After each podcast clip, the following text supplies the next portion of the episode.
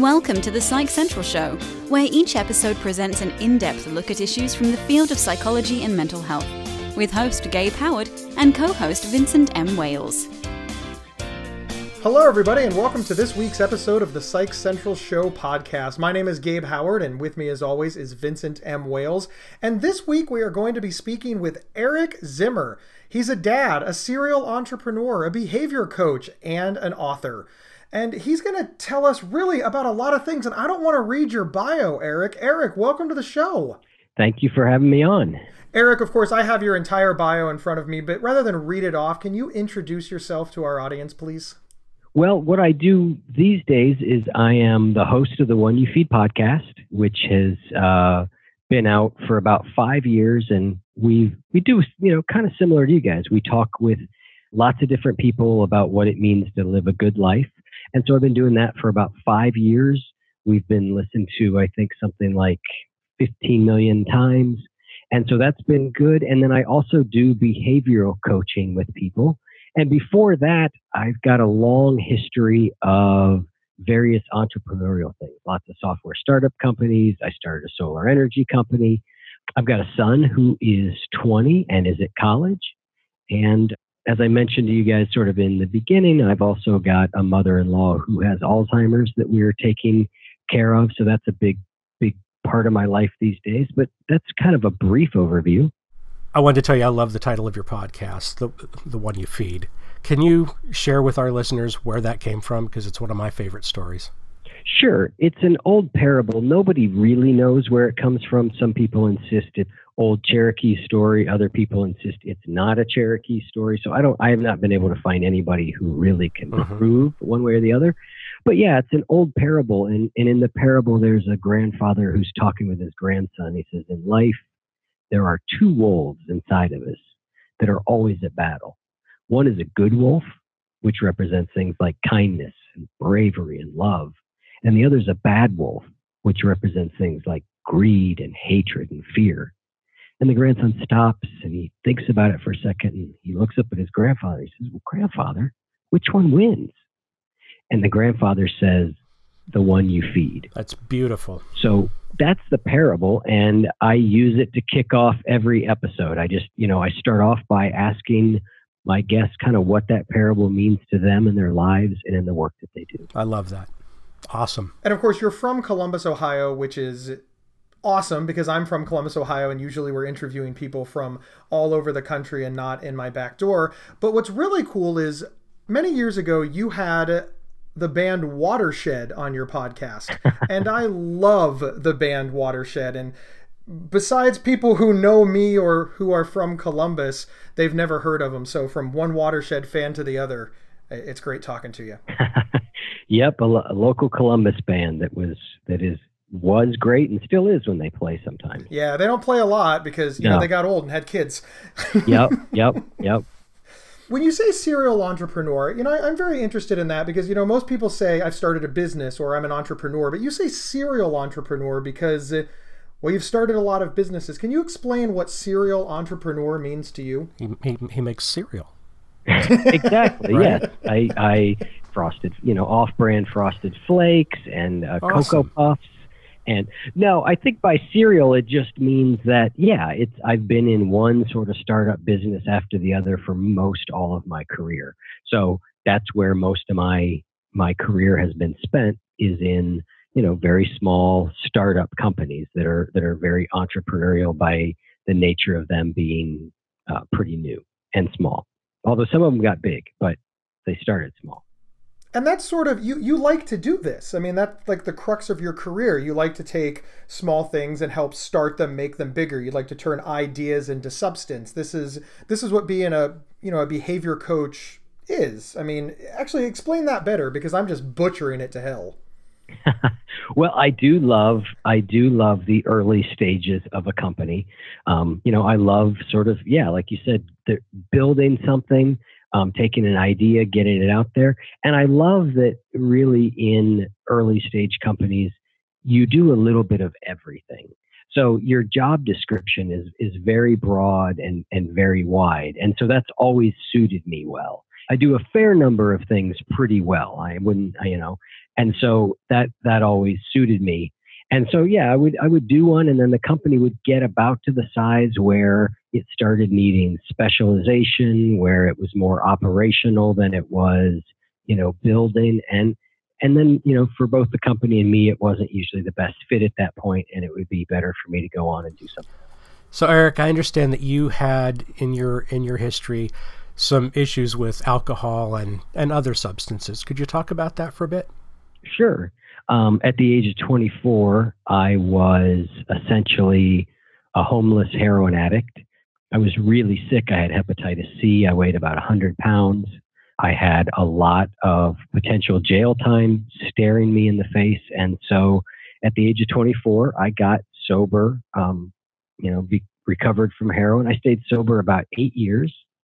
And then I drank again for a few years. And now I've been back sober again for about 13 years. So I've got sort of two distinct stories of getting sober.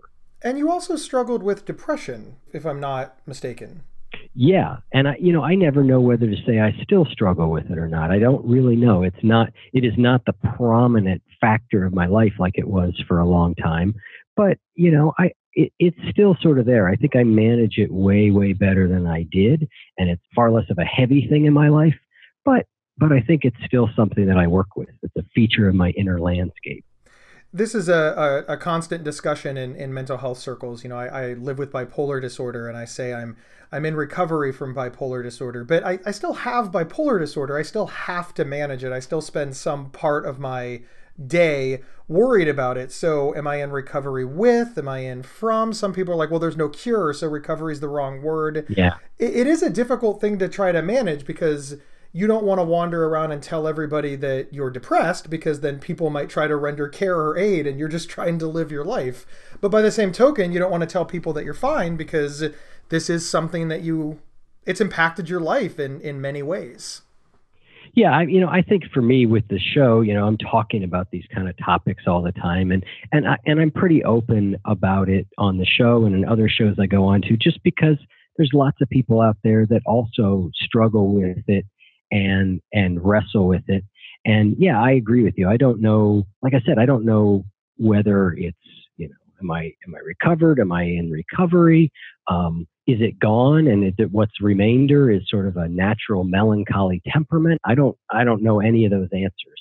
Um, but I do know that the things that I've done to treat depression, most of them are things that I continue to do today because they seem to keep depression at bay and they're just kind of all around good for my my mood state. It is a common discussion that people have. Where does mental illness end and, and my personality begin? Where does uh, when is it a mental health issue versus a mental illness? When is it just an emotion? When is it you know I, it's why podcasts like ours can really exist because there's a lot of discussion and varying opinions on the subject. So thank you for lending your voice to the landscape. It's, it's very much important. Yeah you're welcome. So now eric how did your history with alcohol and, and drugs how did that lead to what you do today? How did it impact your life and what was the process there? So like i said originally got sober at 24 stayed sober about eight years got sober again.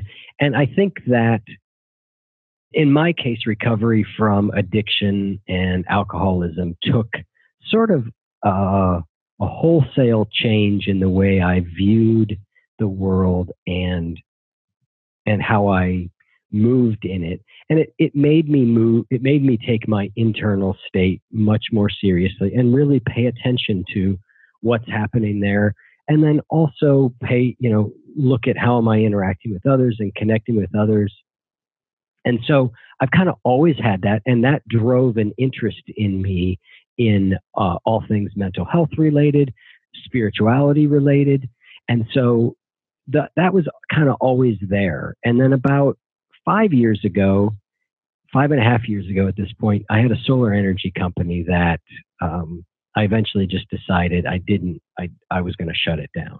And so I shut it down and I was doing some consulting work and I was just kind of bored you know, I didn't really have like a thing that was that I was really into and passionate about and love. And so the idea to do this podcast just kind of hit me. and it's turned out to be wonderful. I started it for a couple reasons. Like I said, I started it because I was I was bored. Um, I also started it because what I realized was that my mind, when it's left to its own devices, heads towards um, less than optimal places. And so I wanted to sort of feed the good wolf in my own life. And I thought, you know what? If I interview people every week and then I read their book to prepare for the interview, like I'll be immersed in and swimming in these ideas, these concepts, these topics. And it'll help me just overall do better. And, and that turned out to be totally true. And my best friend was an audio engineer. And I thought that by doing it, I get to spend more time with him, which turned out to be very true. Well, that's convenient. That is really cool. And you know, it's not unlike it's not unlike the story of, of the Psych Central show. On our hundredth episode, we sort of talked about how this show came to be, and there's a lot of similarities there. We I ran my mouth. Next thing you know, I thought, hey, I can spend more time with you know my good friend, which is which is Vin, and uh, here we are. And uh, we're glad that we did because we definitely need to stay out of trouble for sure. I, I I agree. I understand that that motivation. We're going to step away for 30 seconds to hear from our sponsor. We'll be right back. This episode is sponsored by BetterHelp.com. Secure, convenient, and affordable online counseling. All counselors are licensed, accredited professionals. Anything you share is confidential. Schedule secure video or phone sessions, plus chat and text with your therapist whenever you feel it's needed. A month of online therapy often costs less than a single traditional face to face session. Go to betterhelp.com forward slash psych central and experience seven days of free therapy to see if online counseling is right for you. BetterHelp.com forward slash psych central. Welcome back, everyone. We're here with Eric Zimmer talking about making lasting change in our lives. So, Eric, tell us about how this became your coaching work. You say it's a behavior coach, is that correct? Yeah. You know, it started a couple years into the podcast, and I started having listeners ask me if I ever did any one on one work with people.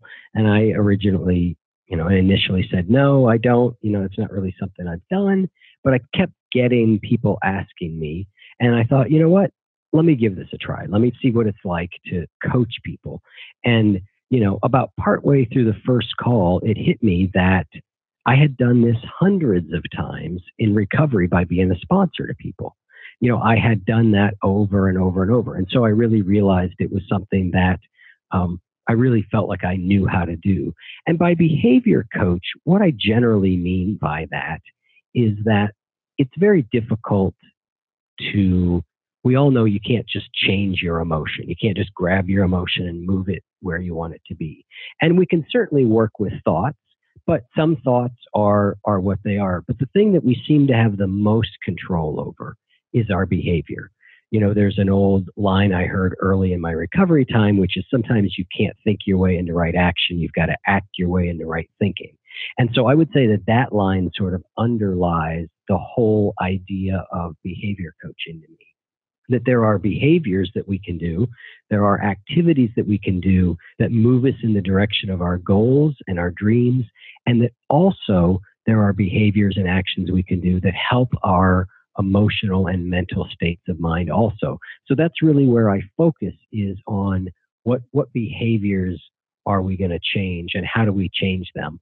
Um, I think we all have some idea like, well, you know what? I know exercise is good for my mental and emotional health. And I hear that eating right is good and meditation might be good. And, but a lot of us struggle to make any kind of lasting change with those things or to really stick with them. So that's a lot of what I focus on with people is how do you make the change in your life you want to make from things like I just described, exercise or eating right, to people who are trying to finish a dissertation, or I've helped people finish novels, or people who are trying to start businesses. If there's a behavior, if there's if there's something you want to change, that's kind of what I think I'm an expert at.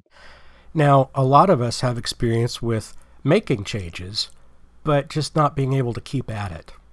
You know, this is we're recording this in late January, so recently it was all re- you know New Year's resolution times, right?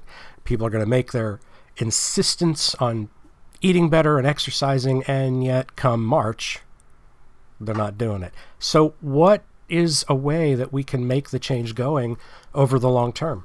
so one of the things that happens to a lot of us is we we have this narrative in our head that says, you know what, I'm the kind of person that just can't stick with anything, or I'm the kind of person who can never finish anything. So we start to make a change and it's going along well. And then, like I mentioned, something knocks us off track. Our kids get sick, our dog needs to go to the vet, we get sick. And then all of a sudden, that voice in our head starts to say again to us, See, I knew you couldn't stick with it. I knew you wouldn't stick with it. And then that becomes a self fulfilling prophecy. So a lot of it is about really learning how to get back on track quickly. Some of it is learning how to adjust as your life changes. So you might have a routine that's going really well, but you start traveling for work. So how do you keep the routine going while you travel for work? Um, or you enter a busy season at work, or it's summer and the kids are out of school it's about being able to sort of adjust what you're doing, how much you're doing, when you're doing it, how you're doing it, all of that to kind of adjust as life changes because the same routine usually won't work for people forever and ever and ever. It needs to be adjustable. But what happens is that when life starts to move around in ways we don't expect, we get off track and we tend to give up. So that's one really big one is to just get back on track as soon as possible. There's another one that's really important that I sort of call the analogy I make is like, don't kill the plant, right? So if you think of your habit as like a plant, there are times that when you're at home, you can water the plant and you can take good care of it and you can talk to it if that's your thing, right? But then inevitably something happens. You go out of town for a week. When you go out of town for a week, all you're really after, you might ask your mom to come by and water the plant once a week. You just don't want to kill the plant. And sometimes habits are this way. If you get a really busy week, what we want to do is not kill the habit. So if your routine is to go to the gym every day for an hour, but the week just is really, really busy, you're better off to go to the gym every day for 10 minutes. You know, reduce the scope, stick to the schedule is what well known habits person says. Because that keeps the habit alive. And that's really the key is how do you just keep the habit alive so that when circumstances are better, you can kind of get back to the full version of the habit. So those are just some of the ways to get through when things change a lot and how to really make a habit stick long term. I really like all of that. I, I can relate to a lot of it, even in my own life and in my own recovery, and you know, from from personal goals to business goals. That that all resonates and makes a lot of sense. So I'm about to throw a wrench in it and ask, what happens when somebody likes me gets off track because I know I'm going to get off track. So, what are the strategies to get back on track? I think the, the the most important is just to almost expect that that's going to happen. Right? Because if you expect that getting off track is part of the process, if you recognize that that's going to happen to most everybody at some point or other, then it's a lot easier to get back on track because you don't assign a whole lot of moral judgment to it. You don't think it says something about you. You don't do what I said just a minute ago, which is you start telling yourself, see, I knew I couldn't do it. You just know, like, oh, yeah, that happens sometimes. I'm going to get back on. The other thing you can do that can be really helpful is if you get off track, is it's often important to start the habit smaller than it was. So let's take exercise as an example. Maybe you're used to exercising for an hour a day, right? and you get off track for a couple weeks or you get off track even for a month. A lot of times we try and pick right back up where we were. And often that is too difficult. And so a lot of times what can be helpful is to start doing something that's a little bit easier, a smaller version of it and build up to it. And that's often one of the key ways to start a good habit is start smaller than you think you need to do. Find something that you can do every day and succeed at to build a habit.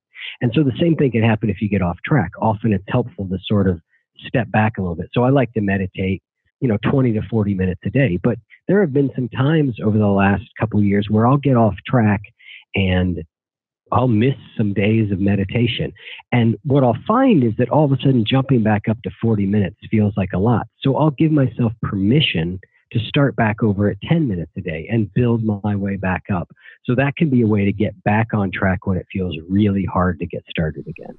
So, what if you've been off track for, say, I don't know, 20 years? Uh, how, how small can I start? Uh, joking aside, as absolutely small as you need to. So let's, I'll use meditation again, right? I have been an on again, off again meditator since I was 18 years old. That was a long time ago, right? And so I would try and meditate for 30 minutes a day. I pick up a book and it'd say you should meditate for 30 minutes a day. So I would try and meditate for 30 minutes a day. And in my particular case, sitting down to meditate is kind of like inviting the circus to come to town. And 30 minutes was too long. It was too hard. So I would manage to gut it out for a few days or a few weeks, but eventually I would stop. And so finally, about five years ago, I decided that I was going to meditate for three minutes a day, but I was going to do it every single day. That was the, that was the trade off. I'm not going to try and do 30 minutes. I'm going to do three, but I'm going to do it every day. And from there, I was able to build to four to five, you know, finally up to 20, 30, 40 minutes by slowly, slowly building up. But in the beginning, you look at three minutes and you go, that's ridiculous. Nobody's going to get any benefit out of three minutes of meditation. Or, you know, if you're trying to get in good shape, you know, you might say, well, I'm not going to get any benefit out of taking a walk around the block. But what you're doing is you're building the habit. You're beginning to, to put that structure in place you're beginning to feel better about yourself and you're beginning to build some momentum. So seriously, no amount is too small. When I work with a client, if they're struggling, like if we if we try and build a habit and it's not taking, we will just keep trying a smaller and smaller amount until they are able to do it consistently and frequently. And then we'll build from there if we go too far, too fast, it's often difficult to do. And there's a really good reason for all this. There's a actual behavioral model out there that a Stanford professor, BJ Fogg, developed. And I'm not going to go into it, but it lays it out in sort of a, a graphic where you can see very clearly why that principle works. Eric, I, I like that you use conventional wisdom, facts, and just support in order to help people get to where they're going. You know, so many people want to focus, you know, just on uh, the goal or just on the science or just on the hugging and and uh, while all of those things are important uh, it, it, they often you know we, we kind of need to put them all together i mean I, I need somebody to tell me what to do just as much as i need somebody to tell me how I can do it when it comes to certain things in our lives. And uh, I, I think that's one of the things that has made you a successful coach, and no doubt why people listen to your podcast. Yeah, I think you're absolutely right. I love when I start to see modern science back up something that comes from a you know more of an ancient tradition and and you sort of see both those things agreeing i always feel like that's like i like that because it sort of gives me reinforcement from from two sources and I, I also agree with you. I think that all of us are told over and over and over and over what we need to do. But a lot of the problem isn't actually doing it. Yes, indeed. Here, here. So, Eric, please plug your podcast one more time. I am assuming that it can be found on every single podcast player imaginable, but does it have a website? Uh, it does. The podcast is called The One You Feed. So, like you said, search any podcast player or oneyoufeed.net. Eric, thanks for being on the show. This was very informative, and we really appreciate you taking the time to be with us. Thank you so much for having me on. I really enjoyed talking with both of you. You're very welcome. And Vin, I think I know what you might be getting for your birthday. Eric sells gift certificates. Oh. Thank you, Eric, for being here, and thank you, everyone, for tuning in. And remember, you can get one week of free, convenient, affordable, private online counseling anytime, anywhere by visiting betterhelp.com slash psychcentral. We will see everybody next week. Thank you for listening to the Psych Central Show. Please rate, review, and subscribe on iTunes or wherever you found this podcast. We encourage you to share our show on social media and with friends and family. Previous episodes can be found at psychcentral.com slash show. PsychCentral.com is the internet's oldest and largest independent mental health website. Psych Central is overseen by Dr. John Grohol, a mental health expert and one of the pioneering leaders in online mental health. Our host, Gabe Howard, is an award winning writer and speaker who travels nationally. You can find more information on Gabe at gabehoward.com. Our co host, Vincent M. Wales, is a trained suicide prevention crisis counselor and author of several award winning speculative fiction novels. You can learn more about Vincent at vincentmwales.com. If you have feedback about the show, please email talkback at psychcentral.com.